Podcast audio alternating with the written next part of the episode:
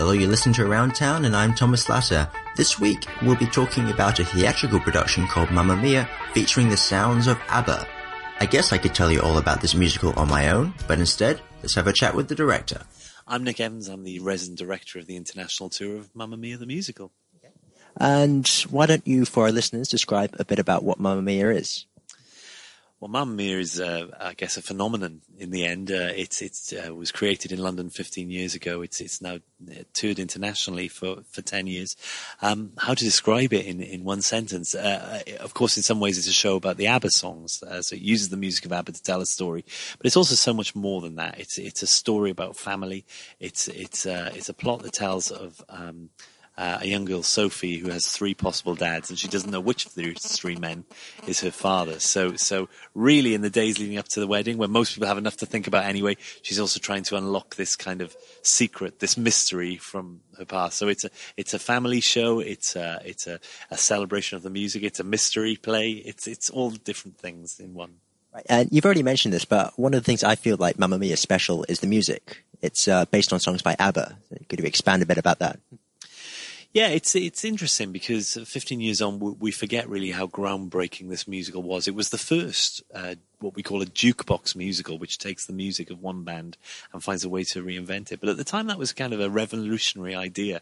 I think ABBA were the perfect band to do it with because the thing about this music is, you know, ABBA ABBA won the Eurovision Song Contest 40 years ago in 1974, uh, and so really they've been around for for a significant chunk of most people's lifetimes. In fact, a lot of our audiences now you know, are kind of 30 years younger than the music itself. But the thing about that music is that we've heard it, um, in, at every stage of our life. We've, we've had it played when we were children in the house. We've heard it at school discos. We've heard it at weddings, family weddings and celebrations.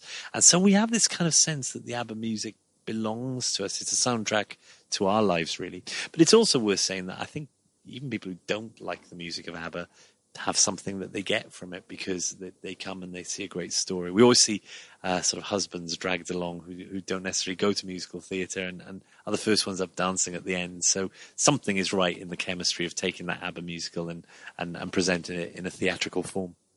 Uh, I've seen quite a few uh, jukebox musicals. First time I heard that term today, by the way, like uh, "We Will Rock You" and, and etc. And I feel like Mamma Mia just suit the plot just suits the songs so well. Well, and, and, and the other way around as well, because I think what's fascinating about ABBA's musical is, is every song tells a story. It's something about how they were, were in relationships with each other and they were writing about their feelings, uh, what was happening in their lives. So the fascinating thing I think about this show is that you never feel that we're stopping to sing a song, which does happen in some jukebox musicals, which are very successful in their own right. What happens with this is every song moves the plot along, actually tells you something about those characters. So the great example would be something like uh, The Winner Takes It All. Um, you could easily write a scene that tells about a relationship that's been uh, on the rocks and for 20 years there's been damage between these two people. Actually, the song already does that. And so, and so the songs drive the piece. So, so one of the things I always feel, even having seen the show 300 times this year alone, is that it goes quickly because it feels like you're out back in the sort of the evening air as soon as as soon as you've started because the show just drives with this pace and it's because of the narrative strengths of the ABBA's music. It's great melody, it's great harmony, but the lyrics and the story are are really quite remarkable, I think. And and as someone who comes from a theatre background, I often say rather grandly, it feels like we're with Shakespeare because because the words are as important as the, the music and the melody international cast, if you mentioned several times. Uh, whereabouts are they from? Primarily, the cast come from London. Uh, we, we rehearse and, and audition and, and, create the show in London, and then we tour to the countries around the world. We do have uh, cast from other countries, uh, a couple of Australians within the cast, um, but really, this is a, a, London cast. And I think something important comes with that because you know it's where the show was created. A lot of these these performers have played the roles in the West End as part of the original production, and one of the things I think people really enjoy when we come to place like Hong Kong is knowing they're seeing actors who have, either played the role in the original production, the West End, or have come from that kind of um, great atmosphere that we're lucky enough to have in London of people working in straight theatre, people working on television, people working in uh, plays, people working in musical theatre, people working with dance companies. That brings together a chemistry where you're you're kind of mixing up the DNA of the company, and it brings a kind of a richness that I think I honestly feel this is one of the most talented and hardworking casts I've worked with. So that's that's a pleasure for me, and I think a real treat for audiences. And how long have you been with the cast for with Mamma Mia? This year, full time, I, I, I, go I go to every venue and I, I tour. So I work on a number of different shows, but this has been my year to really guide Mamma Mia on the international tour, and I've been really lucky because I know we feel when when I was given the list of places we were going this year to, to Switzerland and Singapore, my eyes lit up when it was Hong Kong because it's somewhere I've heard so much about and I've never been lucky enough to visit. So we're all a little bit like uh, children in a sweet shop this week, kind of just you know getting on the tube and going down to the harbour and you know sort of exploring the city is, is, for the first time, and that goes for me as much as for the cast. You're excited to have the tourist experience here in Hong Kong as well. Yeah, I mean, when we so we're in our first week here at the moment, and and so that's the work end really as we get the show up to sort of uh, the top level that we we we try to do in every venue.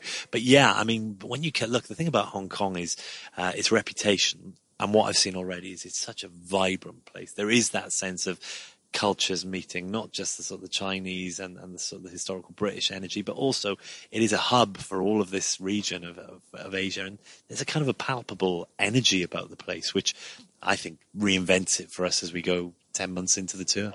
I'm glad you're enjoying Hong Kong so far. A short time you've been here, and I'm sure you enjoy it more. Uh, let's segue back to the show again. Uh, what do you think your favorite scene is? Well, it's hard. Everyone has different favorite scenes. For me personally, I there's there's a moment in the second act where really that story comes to its critical meltdown moment, and the relationships that have been set up through the first act. There's a kind of a collision moment where, without giving too much away, the mother and daughter relationship. We're not sure if they're actually going to continue to, to coexist with, the, the, the relationship between Sam and Donna, who's been the main sort of relationship between one of the dads and, and Donna, that comes from a moment where they confront each other.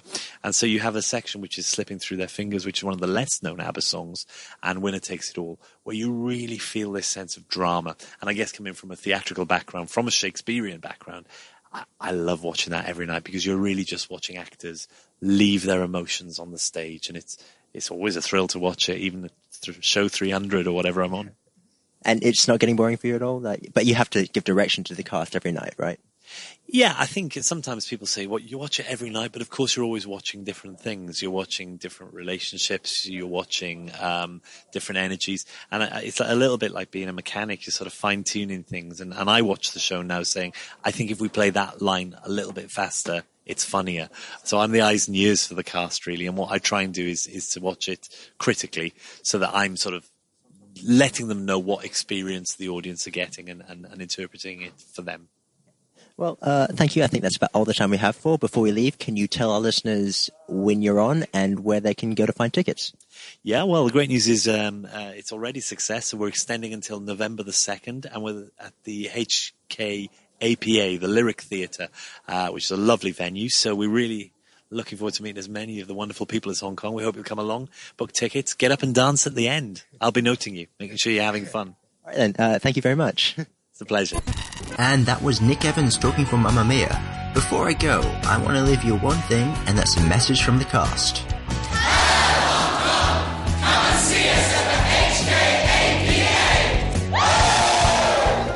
I'm Thomas Lasser, reporting for Around Town. I'll catch you next time.